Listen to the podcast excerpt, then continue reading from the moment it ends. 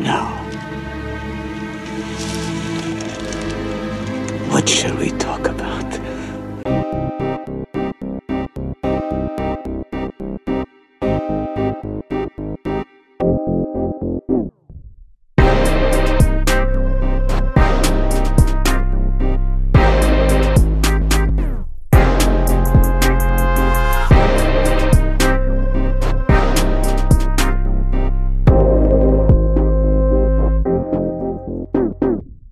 Jamen, velkommen til denne 8. episode af I Kassen Talks.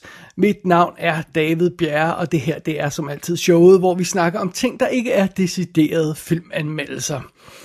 Vi er sådan tilbage med en lille mellemepisode. Det er ikke det helt store, vilde program i dag. Vi, vi skal lige sådan trække vejret her, inden vi gør os klar til det kæmpe store Oscar gennemgangs øh, Haloisa show om, om nogle uger. Så en lille, en lille mellemepisode af I Kassen Talks.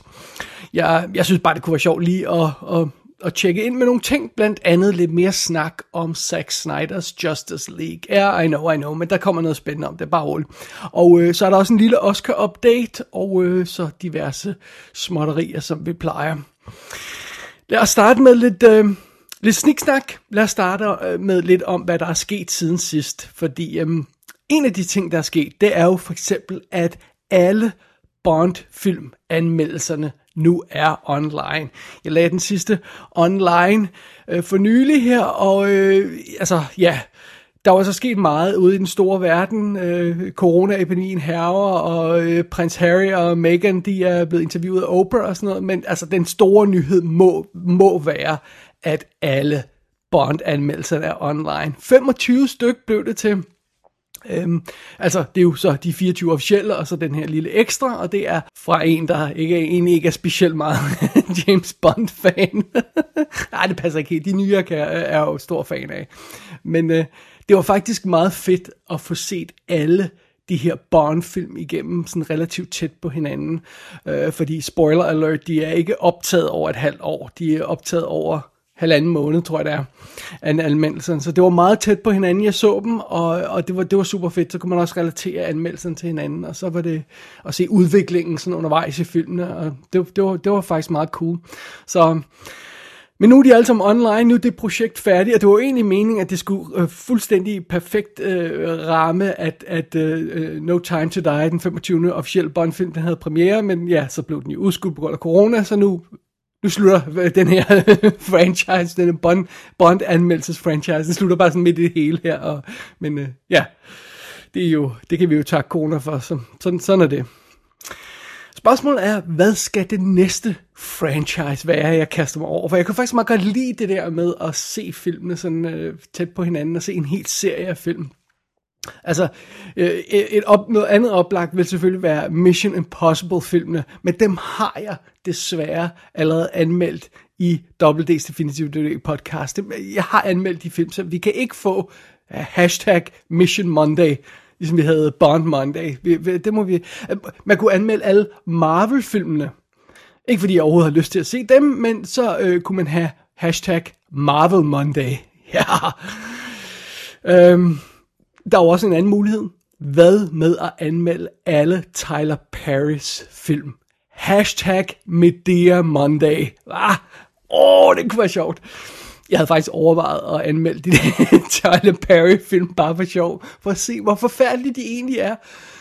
Jeg ved ikke, om jeg helt kan, kan overkomme ideen om at, om at se dem alle sammen igennem, men øh, ja, ja ej, det, det er måske en lidt backburner idé, den der med med Medea-filmene, men øh, sådan er det under omstændigheder, mulighederne er mange, jeg har faktisk et par idéer til, til franchises, der kunne være sjove at kaste sig over, så, så we shall see. Vi skal lige igennem alt det her Oscar-race og sådan noget, før jeg begynder at tage fat på endnu et større projekt, så, så der går lige nogle uger, før det, det bliver aktuelt. Men øh, lad os se, hvad det kunne blive til. Og øh, Ja, så noget andet, jeg nåede, det, øh, jeg har selvfølgelig set en masse sådan tilfældige film i den her uge, øh, eller de sidste par uger, sådan, øh, det, det gør jeg jo. Hvis jeg ikke lige skal anmelde noget, eller der ikke er lige noget Oscar-løjser, så, øh, fordi jeg har fået set nogle Oscar-film, skal jeg lige indskydes, nogle af dem, jeg ikke nødvendigvis lige gider anmelde. Men indimellem det, så kommer der altså også helt almindelige film, som bare bliver genset eller set for første gang. Jeg fik genset Gross Point Blank, som jeg elsker overalt på den her jord. Den er simpelthen så fantastisk, og, og det, det er en fed film at sidde og se og, og hive, hive ned fra hylden med jævne mellemrum. Og derudover så fik jeg også helt tilfældigt genset Alien fra 1979, den oprindelige Alien, for første gang i 4K. Fordi jeg har haft 4K-skiven stående på hylden i et stykke tid, men jeg har ikke lige haft lyst til at se filmen, så jeg har ikke lige fået øh, knækket forsejlingen på den, men det fik jeg altså gjort nu. Jeg fik øh, sat mig ned og genset Alien i 4K for første gang. Plus, den anden dag her, så havde jeg simpelthen, jeg var sådan mood, men jeg, jeg havde lyst til at se den mood, sådan en lidt langsomt, det der sådan stemningsfuldt, og så tænkte jeg, hvad med Blade Runner? Den her jeg skulle da ikke set i lang tid. Og pludselig gik det op for mig, jeg har Blade Runner stående i 4K på hylden, selvfølgelig har jeg det. Jeg havde ikke åbnet den. Så det, det var simpelthen, den blev, den blev, den blev knækket af forsejling også, og sat på, og øhm, det var et fantastisk gensyn altså de her to film, og grund til at jeg lige nævner de to, det er selvfølgelig det samme instruktør, og de er lavet med tre års mellemrum. Alien og uh, Blade Runner, begge to Ridley Scott film. Og uh, som sagt 79 og 82, relativt tæt på hinanden. Så de er sådan mere eller mindre i den samme periode. Og uh, de står fantastisk i 4K. Uh, man kan, altså, og specielt fordi øh, øh, Ridley Scott har lavet de her film med det her, altså øh, gjorde han i hvert fald dengang, med det her komplicerede øh, production design, der er virkelig sådan, øh, ja, beskidt og, og kompliceret og, og ser, ser ordentligt ud, og det er ikke bare sådan virtuel baggrund og sådan noget, som man laver nu om dagen, det er virkelig noget, der ser lift ind ud, det har det her uh, truckers in space look, som Alien har, og den her uh, store by, som Blade Runner har. Det, så, og man kan virkelig nyde detaljerne i det her production design. Uh, så de ser, de ser vildt flot ud i 4K, de her to film. Men jeg, jeg bemærkede en sjov ting, da jeg så de her film sådan tæt på hinanden. Modelskuddene af rumskibet i Alien ser faktisk en lille smule modelagtige ud. Og øhm, jeg spekulerede på det, øh, jeg, jeg, jeg havde det sådan i baghovedet, da jeg satte mig så Blade Runner, og jeg spekulerede på, om det ville være øh, det samme for Blade Runner, fordi der er jo også en del modelskud i, der ja, de spænder øh, rum, rumskibene, der, eller politibilerne, der flyver rundt, og, og alle bygninger og alt det her, det er jo selvfølgelig modeller. Um, og jeg spekulerede på, om man ville kunne se det på samme måde i den film, men det kan man ikke. I Blade Runner ser det ikke modelagtigt ud på samme måde. Selvom de her øh, flyvende spinners, de her små øh, politibiler, de er relativt små modeller, så ser de ikke modelagtige ud. Og det undrer mig en lille smule, og jeg ved ikke, om det er fordi, at, at øhm, Alien oprindeligt bare var skudt på 35 mm film, og, og så vidt jeg ved, var alle modelskuddene lavet in camera, øh, øh, øh, øh hovedsageligt in camera, uden uden brug af, af, af, af avanceret øh, effektudstyr. Det var relativt billig film. Øh, så de her skud, for eksempel når man ser rumskibet lande, eller når man ser rumskibet skille sig ad, for, fordi, fordi den ene del skal flyve ned til, til, til planeten der, øh, så er det stort set en camera skud, alt andet lige, på 35 mm. Og Blade Runner skud, øh, effektskud, er ikke 35 mm, de er 65 mm for de skudt, alt sammen skudt af, af, af EEG, som var det her effektfirma, øh, Douglas Trumbull, han styrede, som, som, som har lavet en virkelig høj kvalitet effekt, og de lavede jo også det Close Encounters og alt det her løjser.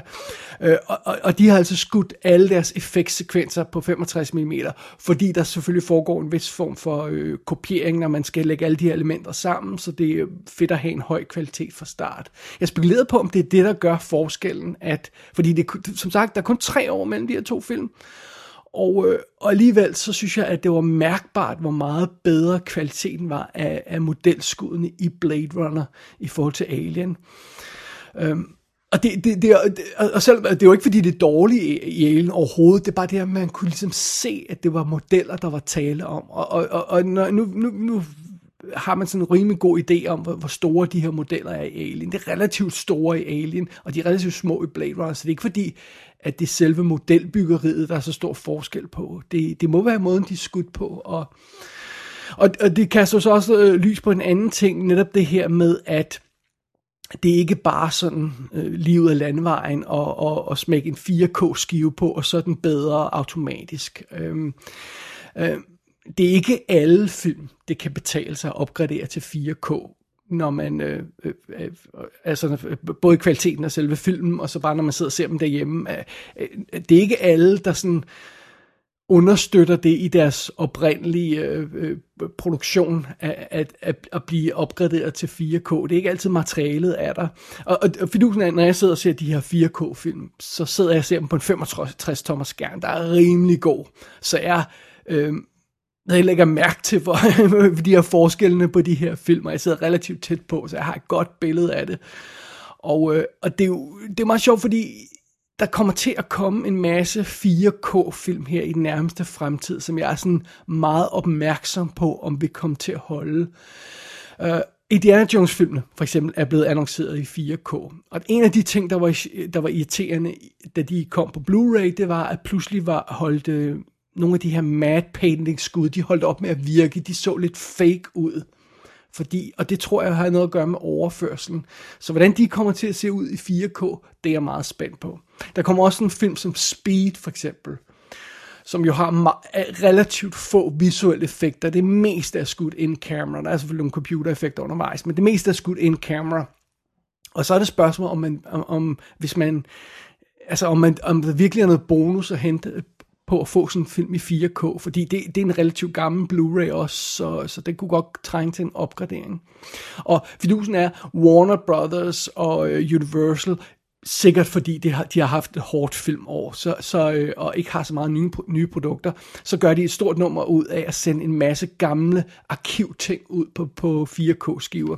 Så i nærmeste fremtid, så får vi sådan noget som øh, ja, en masse war, gamle Warner-titler, øh, Snatch, Animal House, øh, Big Fish, Last Action Hero, øh, øh, øh, The Sting for eksempel, øh, øh, det, det er sådan nogle af Universal-titlerne. Øh, og jeg, at, at det vil ikke være alle de her titler, der vil være værd at opgradere. Altså jeg tvivler på en film som Animal House, der for eksempel er særlig meget at hente i originalmaterialet. Jeg sad og så nogle screenshots fra, øhm, fra Ten Commandments, og det er altså kun screenshots, og, og, og, og for at være helt fair, man kan aldrig sammenligne film kun i screenshots, for det er noget andet, når, når man ser tingene i bevægelse. Men keeping that in mind, jeg så og så øh, de her screenshot sammenligninger af almindelig Blu-ray og 4K øh, version af skiverne på, på Ten Commandments, som er relativt ny på 4K. Og øh, de er ikke specielt skarpere i 4K-udgaven. Det er de altså ikke, igen, når man bare ser screenshots. Og, øh, og det synes jeg er påfaldende, for jeg tror, at en film som som Ten Commandments, at der var en del skarphed at hente, når man pludselig får fire gange større opløsning, bare dobbelt så stor opløsning, og meget det er. Øh, øh, men det er der altså ikke. Og, og det er sjovt, fordi en anden film, der også er kommet ud for nylig i 4K, hed, øh, er, øh, er Gattaca. Og den er der faktisk øh, den har faktisk en del at hente i 4K-versionen. Den er, er, er, er, den er, det er en meget grynet film egentlig, ser det ud som, igen kun screenshots, men, det, men, øh, men, men der er noget skarphed der, som, som der ikke er i, i Blu-ray-udgaven. Men det kommer selvfølgelig også an på, om Blu-ray-udgaven så var en færre præsentation af filmen i første omgang, eller om den var lavet en lille smule dårlig og en lille smule uskarp. Og det kan jo også være derfor, der ikke er forskel på Ten Commandments, fordi Blu-rayen var shiny og super fed, og så er 4K'en kun en mindre forbedring. Pointen med alt det her, det er, det er lidt som vinden blæser, når man opgraderer de her film. Altså, der er næsten altid noget at vinde, hvis man opgraderer fra en DVD til en Blu-ray. Men fra en Blu-ray til en 4K, der kan altså godt betale sig at holde sig i skinnet, og så lige vente på anmeldelserne, lige vente på screenshots, for at se, om, øh, om, øh, om der overhovedet er noget at hente, om der er så stor kvalitet, øh, kvalitetsforskel i øh, materialet. Altså øh, originalmaterialet skal jo selvfølgelig øh, kunne understøtte det, og, og der, altså, der skal, der skal, hvis der skal laves en ordentlig 4K-skive, så skal der laves en ny scanning af det oprindelige negativ, og lige så snart de kommer, begynder at komme op i øh, 90'erne, og begynder at komme op i computers øh, effektalderen, så står vi i en situation, hvor man skal scanne negativer, hvor de oprindelige effekter ikke var lavet i 4K. Altså, de er skudt ud til film i mindre kvalitet. Så, øh, og, og, og tage sådan en film som Shrek for eksempel, der kommer i 4K. Den er jo aldrig animeret 4K. 4K eksisterede, altså, eller selvfølgelig eksisterede men altså, det, det var ikke noget, man brugte i, da, da Shrek blev lavet. Den er animeret i relativt lav kvalitet, øh, og så skruer man pludselig bare op for, så, så scanner man negativet, der er en, hvor, hvor man har skudt en lav kvalitet film ud, øh, computeranimeret film ud på negativ, og så scanner man det negative 4K, og så har man en 4K-udgave. Nej, det har man altså ikke. Man har en, en mere skarp udgave af fuzzy billede. der var heller ikke særlig meget at vinde, da, da, da alle Toy Story, de, Toy Story, de gamle Toy Story film kom ud på 4K, fordi de er også bare animeret lav kvalitet. Så det, det er sådan en lille smule, øh, jeg får sådan det her spørgsmål nogle gange, om det kan betale sig at opgradere nogle af de her ting, og, øhm, øh, og, og, og svaret er, at nej, ikke altid. Nogle gange så er, er, er Blu-ray fin nok. Øh, I tilfældet med Alien for eksempel, der, der, øh, der vil jeg sige, jamen bare, altså, Blu-ray'en er fremragende i Alien. Altså, den kan man sagtens holde fat i, og så bliver det måske en lille smule mindre og, tydeligt, at det er modelskud, der er tale om. Mens for sådan en som Blade Runner, som har fået den helt store behandling fra grunden, den er virkelig flot i 4K. Så ja, som sagt, som vinden blæser, det er meget, meget svært at sige noget generelt om. Men det er selvfølgelig fascinerende emne, emne, hvis man samler og godt kan lide at de her ting stående på hylden og køber 4K-skiver, jamen så vil man selvfølgelig gerne have dem i ordentlig kvalitet. Så under der, hvis jeg får fat i nogle af de her ting, og øh, nogle af de her øh, film i 4K, og, og, og når jeg sådan får, får, får set op på nogle af de her ting, så skal jeg nok snakke om den her i kassen Talks, fordi som regel har jeg anmeldt de her film for længst. Sådan noget som Alien er jo anmeldt flere gange. Jeg tror ikke, der er nogen grund til at anmelde den. Eller Blade Runner, den er også anmeldt flere gange. Den er ingen grund til at anmelde igen. Men det er meget sjovt lige at hive fat i dem, hvis de så kommer i, i 4K og øh, nogle af de her ting, som, som, som jeg nævnte her. Og som, hvis jeg får fat i dem og, og får genset dem, så skal jeg nok snakke om dem her. Så det tager vi til den tid. Nå, under omstændigheder, det var indledende bemærkninger, indledende sniksnak om, hvad fanden jeg har siddet og lavet i den her uge, og, øh, eller for sidste par uger, øh, siden sidste i kassen talkshow. Ingen engang huske, hvornår det er. Alle dagene flyder sammen i øjeblikket. Det er simpelthen et, altså, det her corona halløj, så selvom jeg arbejder hjemme til hverdag, så øh, er det alligevel slemt det her med, at alle, alle dagene ender med at ligne hinanden. Nå, under omstændigheder, det var det. Det var de indledende bemærkninger. Lad os gå videre til dagens main feature. Den første af dem, om jeg så må sige, eller den første af de to hovedemner, vi skal snakke om. Og det første er Justice League. You know you can't do this forever. I can barely do it now. Steppenwolf, this is the job. It's my job. And I haven't been doing it. I've been reacting, not leading. You know what you said about Steve It wasn't my Trevor. business, I'm sorry. You were pushing me to lead the team. But leaders get people killed. I fought. Always. When I was needed. But to lead, to step into the light and to say to people, this is worth your life. When it's your fault. They're all Steve Trevor. We make it through tonight. You can stay in the shadows forever. Dress up like a bat. I won't even sue. Jeg har jo altså anmeldt Zack Snyders fire fucking timers lange udgave af Justice League her i kassen tidligere. Det, det har jeg gjort. Og jeg skal, jeg skal være helt ærlig, jeg sad og så den øh, torsdag aften, den kom online på HBO, og så øh, skrev jeg anmeldelsen om fredagen, optog anmeldelsen om fredagen og fik lagt den ud om fredagen. Og jeg må indrømme, det slog mig ud helt for resten af weekenden. jeg fik slet ikke, jeg fik slet ikke øh, anmeldt andre film den weekend, optaget andre anmeldelser. Fordi det her race med at se den her fire fucking timer lange film, og så få den ud på, øh, på få anmeldelsen online i en fart. Det, øh, ja, det slog mig helt ud. Øh, sådan er det. ja, bare kald mig en kylling. Under omstændigheder, fokus for anmeldelsen af Zack Snyders Justice League, det var jo selve filmen, og øh, kvaliteten, om den fungerede i den her fire timers cut, og det var ikke uden om snak. Det var ikke trivia, det var ikke production historie og alt sådan noget haløjsa. Uh, øh, så det var, det var det, var det, vi lavede i den anmeldelse. Men der er simpelthen blevet postet så mange Øh, øh, links og artikler og ting og sager om Justice League i sagens natur, selvfølgelig fordi HBO gerne vil gøre reklame for den. Øh, der er blevet postet så mange interessante ting, at jeg tænkte, det var interessant med et lille follow-up på den anmeldelse. Og lidt mere snak om Justice League. Og en af de første til en af de ting, som jeg sad og ventede på kom online, det var simpelthen Movie Censorship, som er det her site, der laver de her gennemgange af øh, øh, ja, forskellige cuts af, af film. Øh, øh hvis man, bare for at tage sådan noget som, vi snakkede lige Alien og Blade Runner, der kan man jo selvfølgelig gå ind og se forskellene på Director's Cut og øh, øh, øh Final Cut og hvad de alle sammen hedder, og de har fine gennemgange af med hver scene, hvor langt det er, der er den her så så mange sekunder længere end den anden, og bla bla bla og sådan noget. Man kan også se sådan nogle flere omfattende gennemgange, som for eksempel den af World War C, der er virkelig fed at nærlæse, fordi der er sådan en masse, masse små detaljer. Og øh, ja, så er der også andre øh, øh gennemgang på det her site. movie-censorship.com Fantastisk site. Og jeg sad og holdt øje med dem, fordi jeg tænkte, de ville garanteret lægge en Justice League øh, gennemgang ud. En report, som de kalder det. Og øh, det har de også gjort. Og det eneste minus med det her site, øh, øh, øh movie, øh, moviecensorship.com, det er, at de, de ikke har screenshots, man kan klikke og gøre store.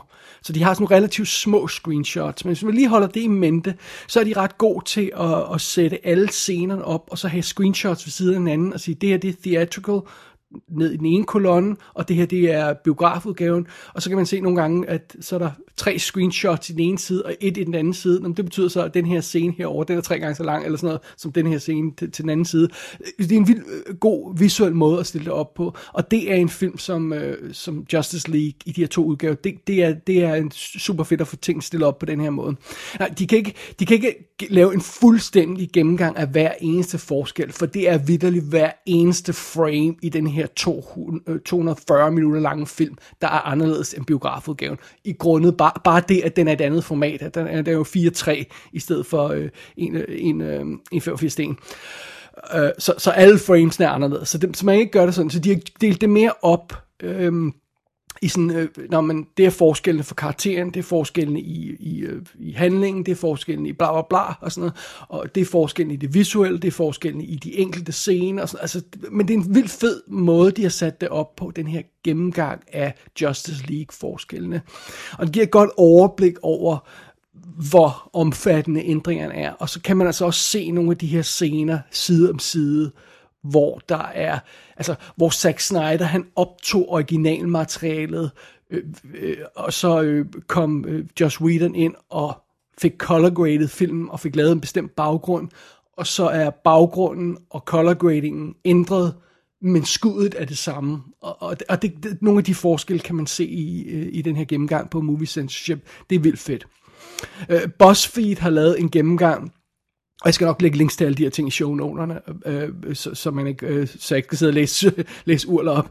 Øh, Buzz, BuzzFeed har også lavet en gennemgang, der er lidt mere simpel, hvor, hvor der er sådan nogle giffer, øh, som, øh, som, som kører, sådan, så man kan se nogle af de her scener, der bliver snakket om i, i de her, jeg tror det er nogle af 40 forskelle, de har sammenlignet. Men det er fedt at sidde og se på det her. Det er fedt at få et lidt større overblik, for det var en det havde jeg ikke rigtigt, da jeg anmeldte film første gang, fordi det er altså den her fire timers film, man sætter sig ned og, og, og, og skal se, og, og jeg tror også, jeg sagde det i anmeldelsen, at, at hver scene føles anderledes, well, hver scene er anderledes, og helt præcis, hvor store forskel der er på de her to cuts, det er altså, øhm, det er sgu meget interessant, det må jeg indrømme. Og øh, bare ligesom follow-up på det, så har øh, HBO jo selvfølgelig også lagt en, en masse... Øh, hvad hedder det, materiale ud, og, og det, meget af det er sådan noget øh, rygklapper øh, materiale. Der, der er for eksempel sådan en lille video, der er lagt ud, The Making of the Snyder Cut, som er 5-6 minutter.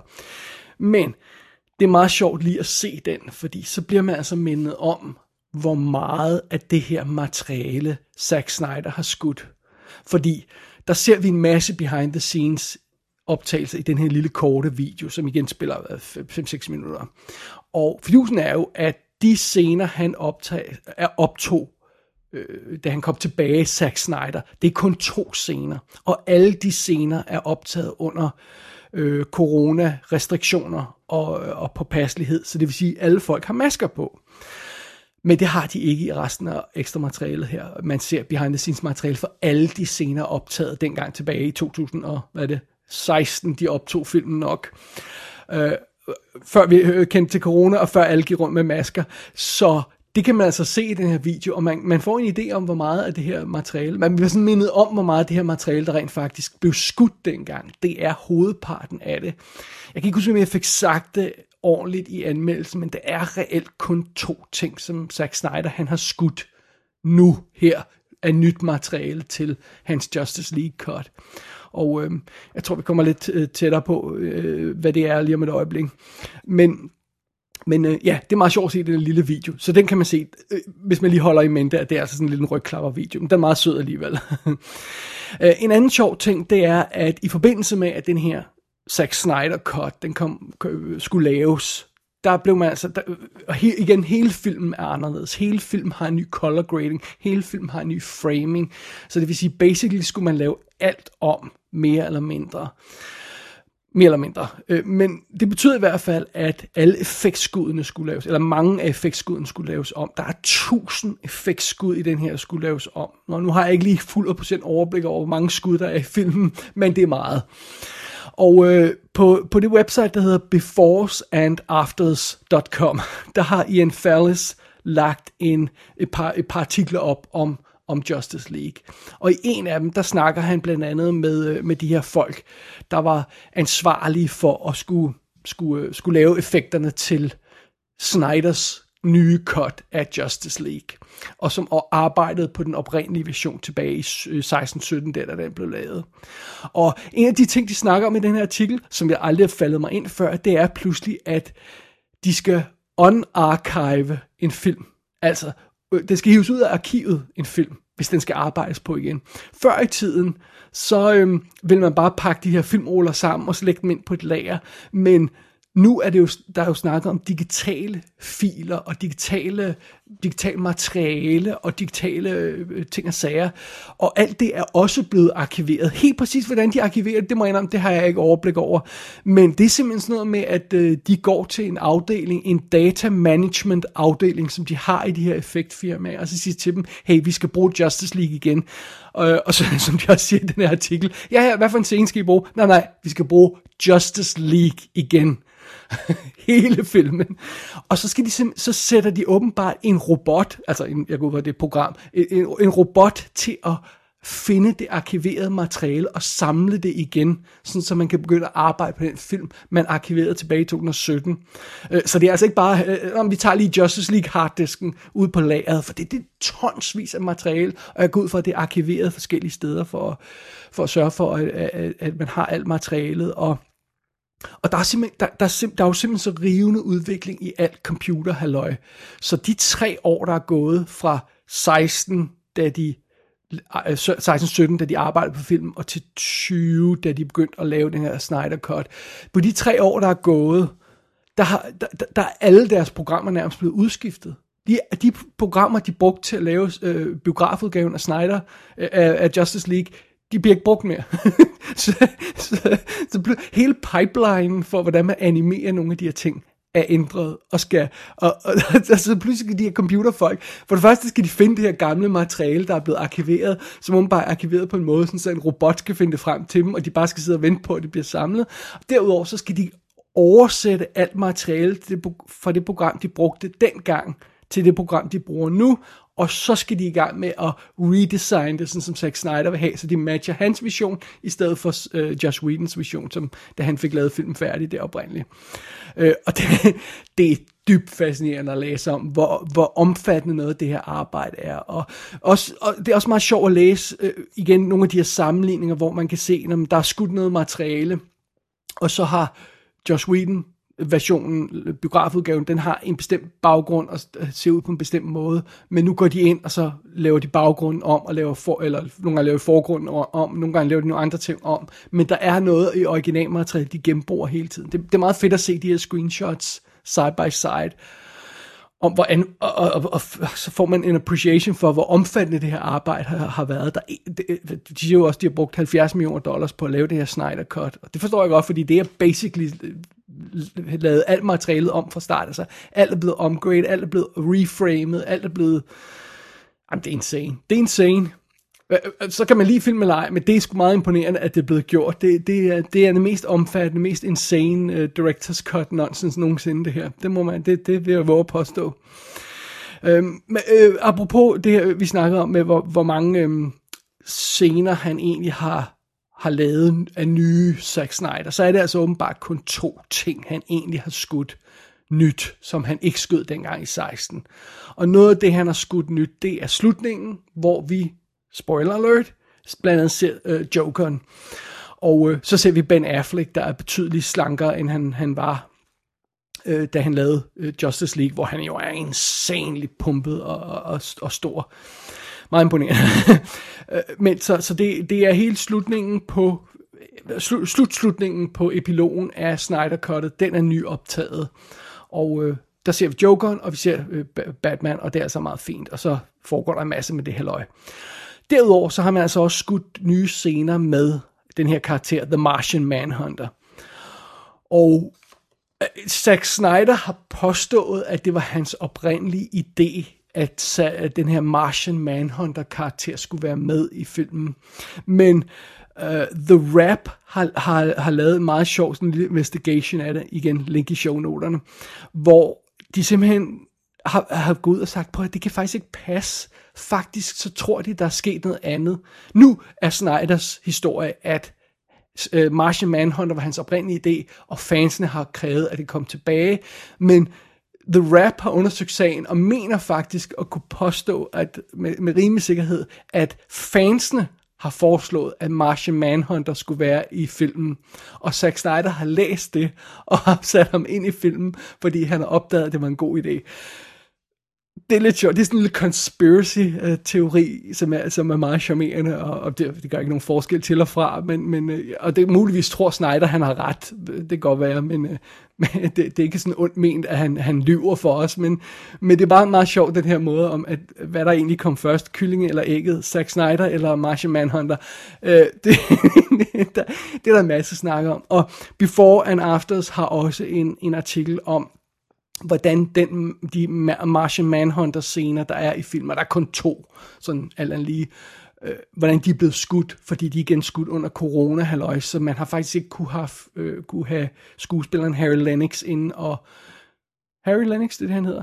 Er det ikke? Jo, det er det. Øhm, man, kunne ikke have, øh, man har ikke kunne hive ham ind og, og mocap ham, som man normalt ville, så man skulle lave nogle andre ting, fordi man har måttet arbejde remotely og sådan noget. Det er der også en artikel om, øh, links i shownoterne meget spændende. Altså den slags, så, så, så, så kan, jeg, kan jeg være nok så kritisk over for filmen, og, og synes, det var ulideligt at sidde igennem fire timer, men den her slags historie om, hvordan man arbejder, hvordan man løser de her problemer, og hvordan tingene er gået til sådan undervejs i produktionen, det synes jeg faktisk er meget spændende. Det er meget fedt at læse.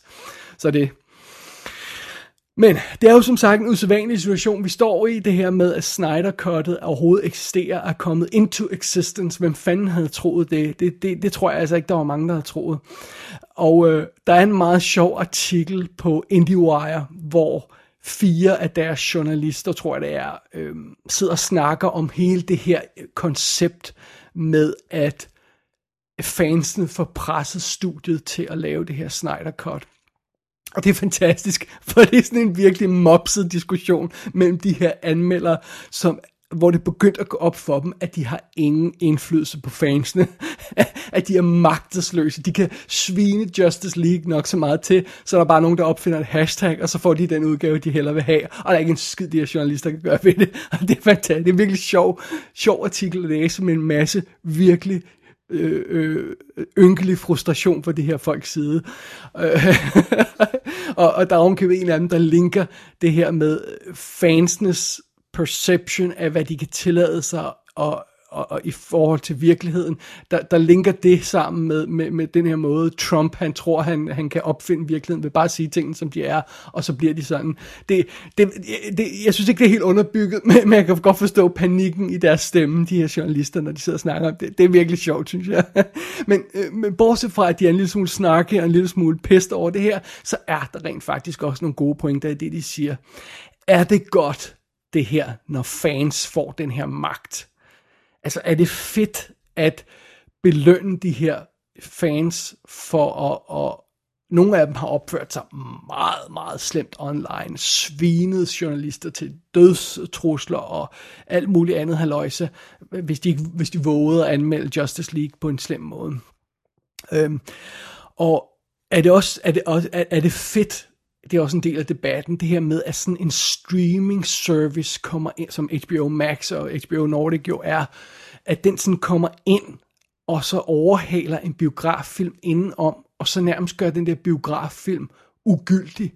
den tjente immer væk sådan, hvad er det, 600 millioner dollars i biografen, den her film, så folk har set den, og folk har den stående hjemme på hylden, nogle af os, i, øh, på Blu-ray og, og DVD og alt muligt haløjse, og nu gælder den film pludselig ikke mere, nu er det en anden udgave, der gælder, og nu skal jeg købe den igen. Altså er det fedt, at en, øh, og, og det leder også ind i en meget anden, anden sjov øh, snak, som de her journalister, de har, sådan det her med, at streaming-serier, øh, streaming tjenester ikke behøver at overholde nogen former for fast struktur.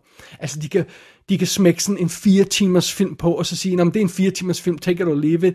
De kan smække tv-serier på, hvor der, der er 11 afsnit i her, og de første er 35 minutter, så kommer der et på 37 minutter, og så er der et på 12 minutter. Så, altså det her med, at der er alt form for struktur og, og, og, og præcision forsvinder for de her streaming-tjenester, for de bare kan gøre, som de har lyst til. Og, og når om Zack Snyder, han kan bare få lov til at lave det her, der er ingen, der forstyrrer ham. Vil han have en i 4-3? Fint nok, den kommer i 4-3, den her film. Og alle de her ting. Det, det er en meget sjov diskussion, og det er jo ikke første gang, men det er bare det mest ek- grælde eksempel på det, det her. Altså, der var jo allerede det her med, at, at, at Sonic, uh, Sonic the Hedgehog-filmen, øh, uh, øh, uh, da traileren kom ud, så synes folk, karakteren så forfærdelig ud, og brokkede sig så meget, at instruktøren gik tilbage og lavede om på den. Uh, og og det, det virkede på en eller anden måde måske lidt mere fair, men det var en lidt farlig trend at sætte og, og, og på, et eller andet øh, på et eller andet plan, så blev man da også en lille smule nervøs, da alle de her fans pludselig begyndte at samle penge sammen til at lave en ny version af Game of Thrones Season 8, fordi de var utilfredse med den. Altså, der var der det der lille djævel, der sagde, hold kæft, tænk hvis de gør det, tænk hvis det lykkes, men det gjorde det selvfølgelig ikke, øh, heldigvis da. Men, altså, det er, bare, det er bare en dum trend, det er en dum, øh, det er en dum ting det her, hvis, hvis øh, der er en af de her journalister i den her artikel, Ben Travers, som siger, indulgence is not the key to great art.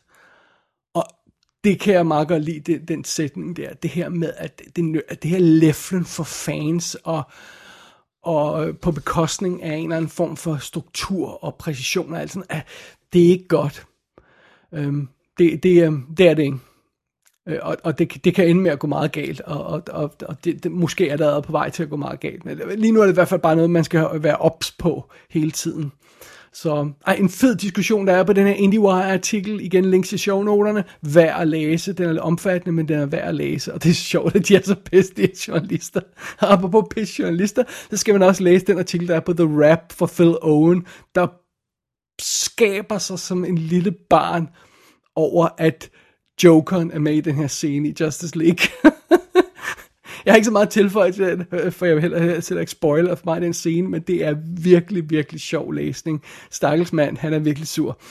Men sådan er det. Uh, derudover så fandt jeg, faldt jeg også over et par andre artikler, som, øh, som ja, jeg, jeg, jeg, sådan rundt omkring. En af dem, jeg synes var meget interessant, det var, at der var en, der var en, um, en der gennemgik, hvad den her life, anti-life equation er og øh, The Rap har en artikel om det, og den linker jeg også til i shownoterne. Jeg gider ikke sidde og læse den op, eller snakke om den, eller noget som helst, men jeg stillede det spørgsmål, hvad fanden i helvede er The Anti-Life Equation, da jeg anmeldte filmen. Jeg kunne selvfølgelig bare slå det op, men det var også lidt med vilje, jeg ikke gjorde det. Men her er i hvert fald en artikel, der sådan mere omhyggeligt forklarer, hvad det er, det går ud på, for det er selvfølgelig en ting for tegneserieuniverset på en anden plan. Så det er det. Også et fedt link. Og øh, ja, så vi bare, vi, vi, vi sidder og venter spændt på, om, øh, om der kommer noget ud af det her nye hashtag, Restore the Snyderverse hvor fansene pludselig vil have, at det ikke nok, de får The Snyder Cut. Nej, nej, nu vil de have, at øh, Zack Snyders øh, Justice League del 2 også bliver til en real thing. Og folk er jo også gået i gang med det her Release the Air Cut, altså hans oprindelige cut af Suicide Squad øh, øh, som, som jo også blev lavet om af studier, som også blev at skyde, øh, skyde om. Så, så der, der, der er alle de her hashtag. Jeg tror ikke, der kommer noget ud af de to sidstnævnte her.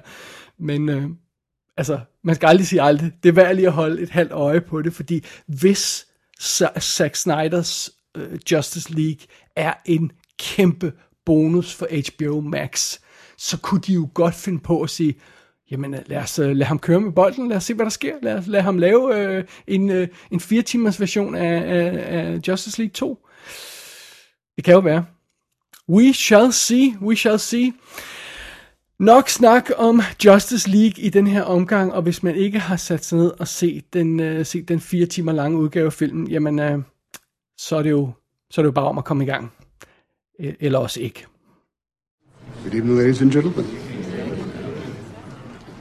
It's good to be back with you all here in Wichita Falls. My name is Captain Jefferson Kyle Kidd, and I'm here tonight to bring you all the news from across this great world of ours.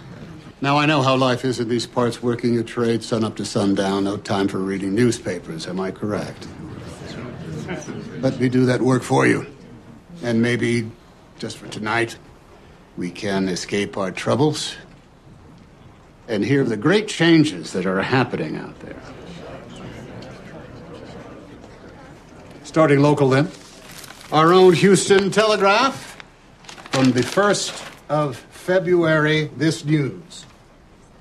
The meningitis epidemic continues to spread without prejudice across the Panhandle and North Texas region. So far, it has claimed 97 souls in just a two-month period.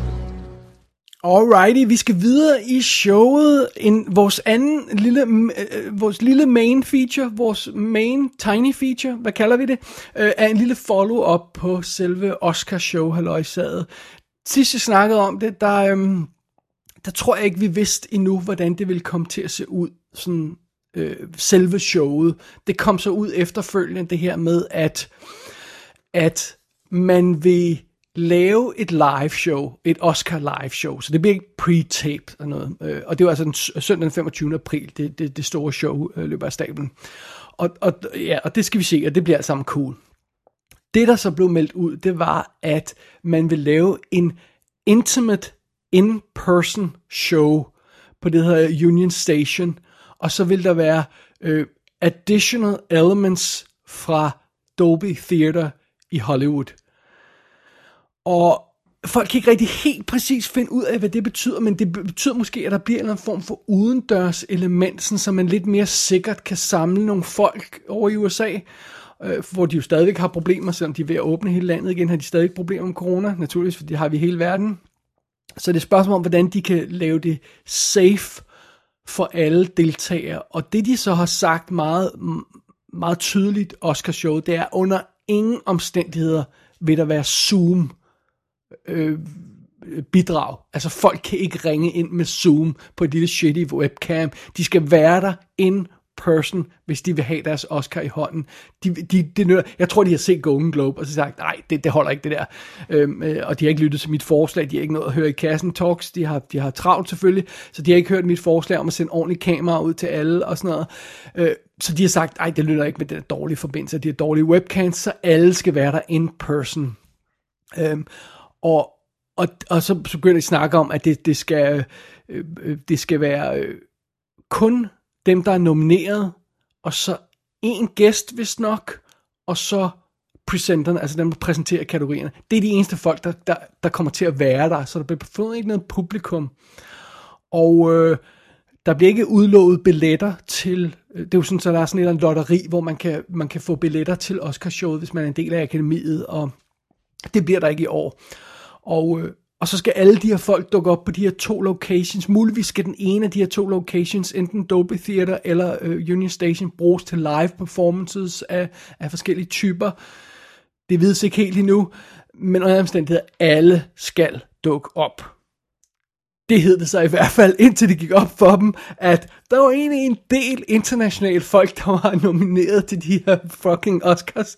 Og øh, hvis de skal dukke op i i øh, Hollywood, så skal de jo altså pludselig i karantæne i to uger, hvis de skal ud af deres eget land, og så skal de i karantæne igen, når de skal ind i landet. Så pludselig skal de tage et fire ugers karantæne af til det her løjse, hvis de vil rejse til USA og hjem igen for at deltage i Oscars. Og øhm, der er nogle folk, der muligvis slet ikke kan dukke op, fordi de simpelthen ikke må, fordi der er forskellige andre restriktioner og, og, og, og ting og sager.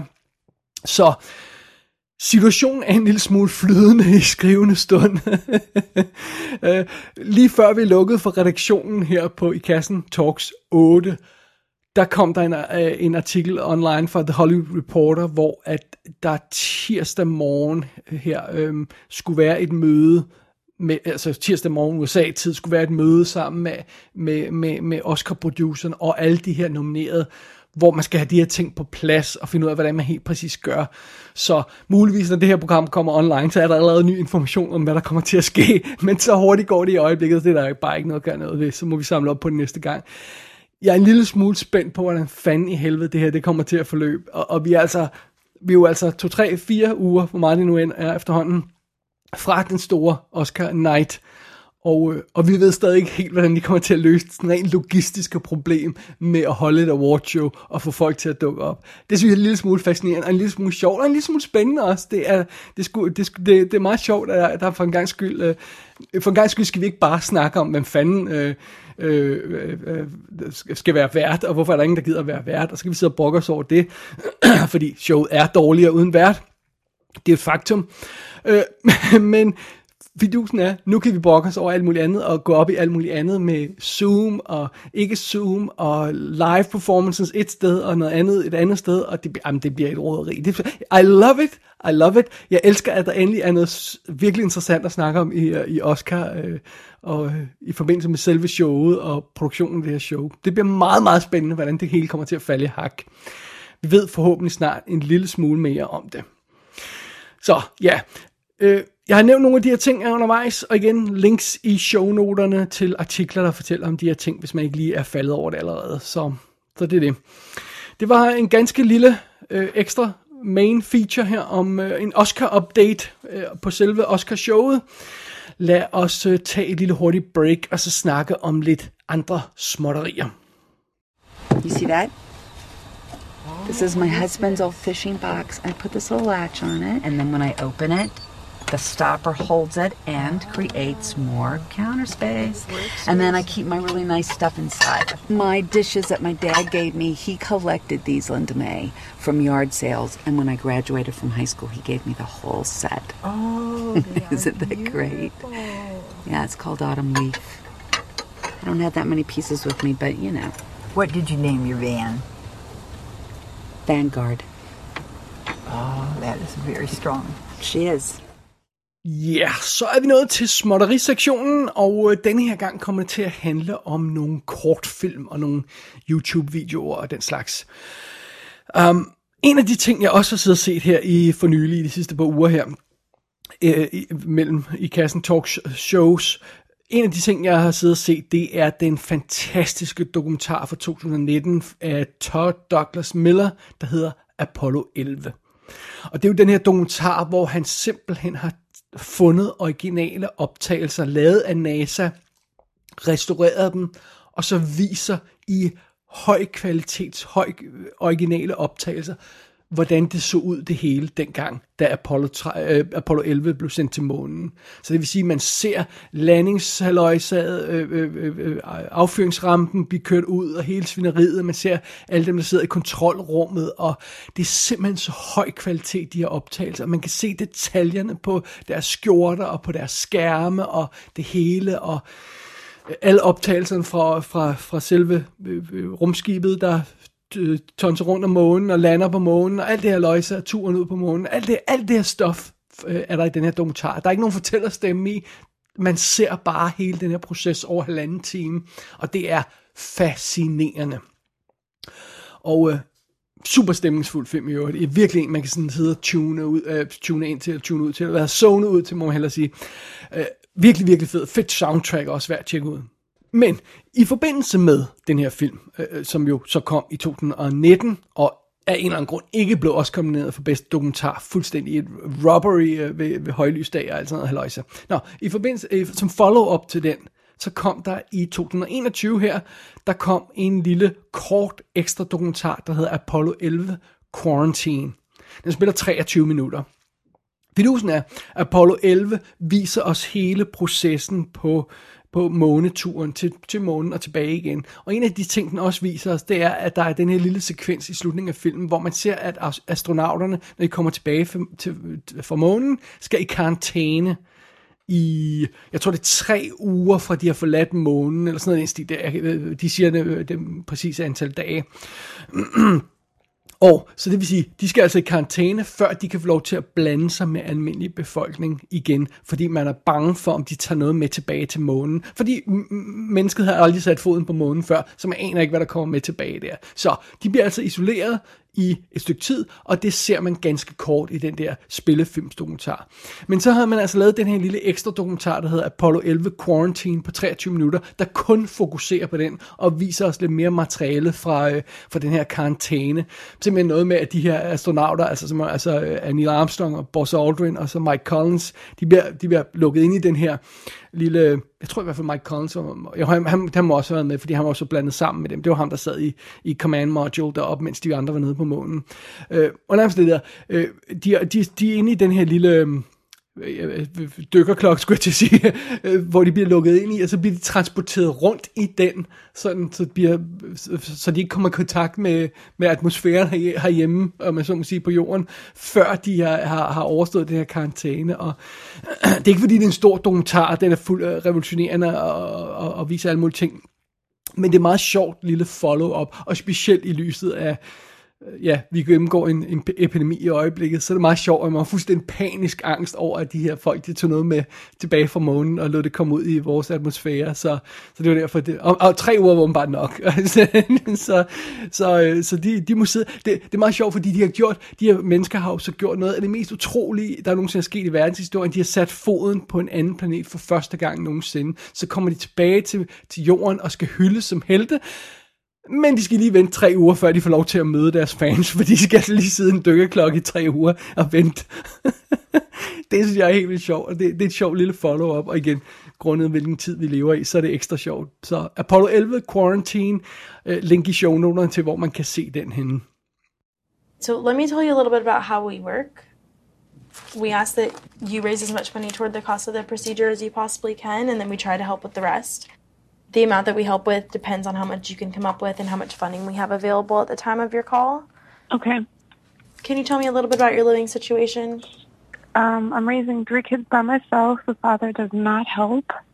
I work full time. All right. And so, how much do you have um, set aside for the procedure as of now? I have $125. That's my savings. Okay. And um, have you spoken to the other person involved in the pregnancy? Are they able to help you out at all? they want nothing to do with me. En anden lille dokumentar, som jeg også har fået set her i den sidste uges tid, jeg tror, jeg nævnte det i forbindelse med Oscar-nomineringerne, at en af de små, korte dokumentarer, der var shortlistet i den forbindelse, den blev ikke nomineret. Og øh, det var jeg lidt ked af, fordi den lød meget god, så jeg, jeg, jeg tror, jeg nævnte i den forbindelse, at jeg vil lige samle op på den, og det har jeg så gjort. Det er den dokumentar, der hedder Abortion Helpline, This is Lisa. Og nej, den blev ikke nomineret til en Oscar, og det forstår jeg også godt kommer tilbage til om et øjeblik. Det, den her dokumentar handler om, det er den her simpelthen abortion helpline, hvor kvinder kan ringe ind og få hjælp til at få lavet en abort, som jo ikke er dækket af deres øh, sundhedsforsikringer øh, øh, øh altså og alt muligt andet haløjse, fordi de er fuldstændig fucking spader i USA. Det er noget helt andet. Men så ringer de simpelthen ind til den her øh, abort helpline, og så sidder der de her folk og hjælper dem. Og de identificerer, sig- identificerer sig alle sammen, de her folk, der sidder og hjælper ved telefonerne, som Lisa. De kalder sig selv alle sammen Lisa. Det er derfor, den hedder sådan, uh, Abortion Helpline, this is Lisa. Og så ser man simpelthen, at de sidder og tager informationer fra de her kvinder, der ringer ind, om har, hvor mange penge har du, om du har 100 dollar, om det kommer til at koste 450, så vi skal lige finde 350 dollar til. Desværre så har vi ikke flere penge i dag, fordi vi har brugt vores donationer. Altså, ah, men det er horribelt. Det er horribelt, at, at der er kvinder, der skal le- leve under de vilkår i et moderne, øh, øh, intelligent land. Det er simpelthen forfærdeligt. Øh, og man, man får sådan en lille indblik i, hvad fanden det egentlig er, der foregår derovre. For jeg mener, jeg har ikke super meget overblik over, øh, hvordan sådan abortsituationen er i USA. Øhm, og og det, det er en super stærk lille sag, den her film. Men det føles som, den er 13 minutter lang, og det føles som en, en lang trailer til noget, der fortjener en spillefilm. Hele det her emne er meget interessant, og der bliver også vist klip fra, fra øh, senatet, der, der vedtager, hvor øh, stor, en stor øh, ældre hvid mand naturligvis, han, han vedtager, hvordan kvinder skal, kvinders krop skal behandles. Øh, altså det, det er sådan det her, de her views, man ser, og, og, og, og vi kan, der er literally en senator, der står og siger, vi kan ikke redde de riges børn, for de kan gøre, som de har lyst til, men vi kan redde alle de fattige børn fordi så kan vi forhindre kvinderne i at få abort. Og, og, det er sådan, altså, og det fortjener en større behandling, og jeg synes ikke, det her føles som en helt støbt fortælling på 13 minutter. Det føles som en teaser til noget større, og jeg tror også, det er derfor, den ikke gik videre. Det er en meget stærk historie, men det er ikke en hel historie, det er ikke en helt støbt lille film. Men den er værd at se alligevel. Spændende emne, super hård lille sag. Ikke sådan, at man sidder og tuder, og åh, det er forfærdeligt og sådan noget. Det er mere sådan øh, nøgternt og hårdt, den forklarer om, hvad, hvad situationen er for de her kvinder. og den ligger simpelthen gratis på YouTube, så, så den kan man se. Link i shownoterne. Og, øh, og det, skal, det synes jeg, man skal gøre. Det, det, det, de 13 minutter, man skal sætte af til det, det, øh, det kan man bestemt godt sætte af. Det, øh, ja. Så det er meget godt, at jeg lige fik set den her Abortion Helpline, This is Lisa, inden den forsvinder ud i glemsen, som en af dem, der ikke blev Oscar med. Så er det altså meget fedt lige at, at sætte sig ned og se den, det synes jeg. En anden ting, jeg også fik sat mig ned og se, det, se, og, jeg ved jeg er super forsinket på det her, I'm sorry. Man kan ikke nå at se alt, og man kan ikke nå at fange alt, og hvis jeg skal være helt ærlig, så er jeg jo stor Star, Star Wars fan, men der er også så meget nonsens fra Star Wars fans online, så jeg tuner alt det her ud, og jeg tuner alle de her fanfilm ud, jeg, jeg tuner alt det her nonsens ud, som tit er online. Men så var der en anden podcast, hvor de nævnte lige præcis det her. Øh, og det er simpelthen nogle folk, der har taget en scene fra Star Wars A New Hope, og så tænkt den moderne. Hvad vil der ske, hvis den her konfrontation mellem Obi-Wan Kenobi og Darth Vader, som er rimelig 70'er-agtig og sluggish i episode 4. Hvad vil der ske, hvis man lavede den i moderne stil? Og det er så det, de har gjort. Our long-awaited meeting has come at last. The circle is now complete. When I left you, I was but the learner. Now I am the master. Only a master of evil,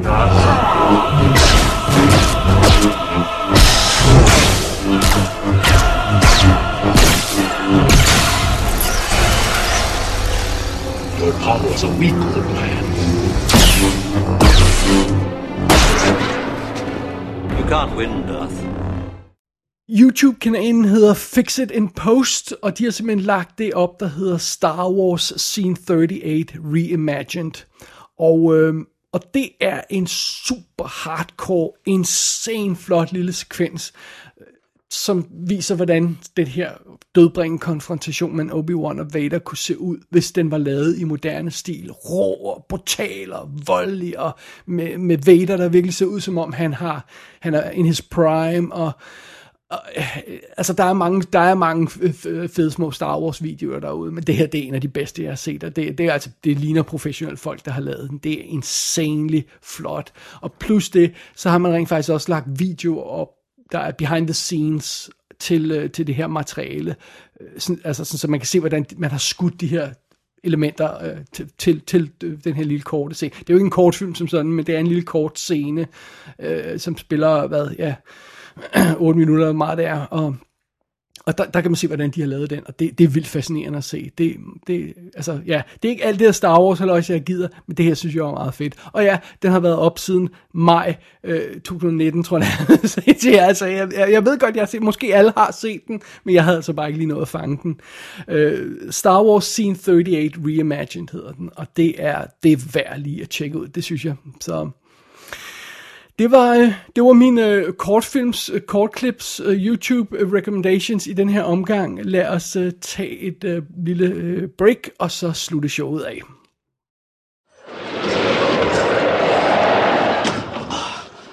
Oh, it's terrible up on deck. Up on deck? Yeah, on deck. It's diabolical weather. Uh, what deck, dear? The deck, the deck of the lifeboat. Uh, this isn't a lifeboat, dear. This is 24 Parker Street. This is the New Haven lifeboat. No, it's not, dear.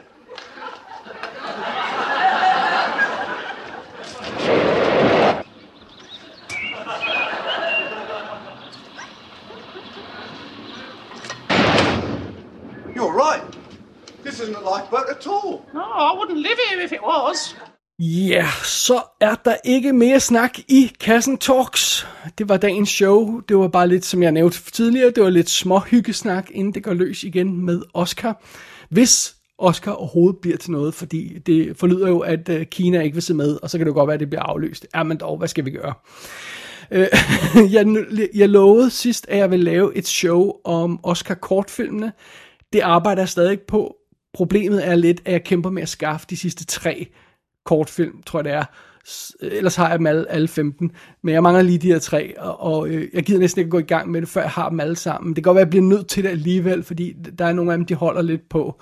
Og øh, det her med, at man kan købe alle filmene på YouTube og, og se dem, det er meget sent, de kommer online. Det er helt, det, jeg tror, det er den 20. april, at de først kommer online der. Og det plejer ikke engang at være alle sammen, så jeg kan ikke engang garantere, at dem, jeg mangler, de, de er i det batch der. Meget dårlig information omkring det her.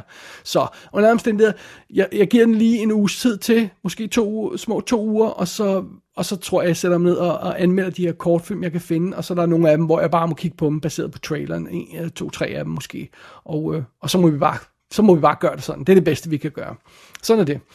Så det bliver nok næste i kassen Talks, der, der jeg igen kommer om små to uger. Og så om, om tre ugers tid og, og lidt til, så har vi altså den... st- Nej, om tre uger har vi den store Oscar-gennemgang, og så om fire ugers tid, så er det det store show af sådan cirkus.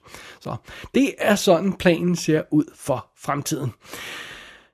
Det var det, tror jeg. Det var ordene for denne omgang. Mit navn er David Bjerre. Du har lyttet til I Kassen Talks, og jeg har kun én ting tilbage at sige. I killed the president of Paraguay with a fork. How have you been?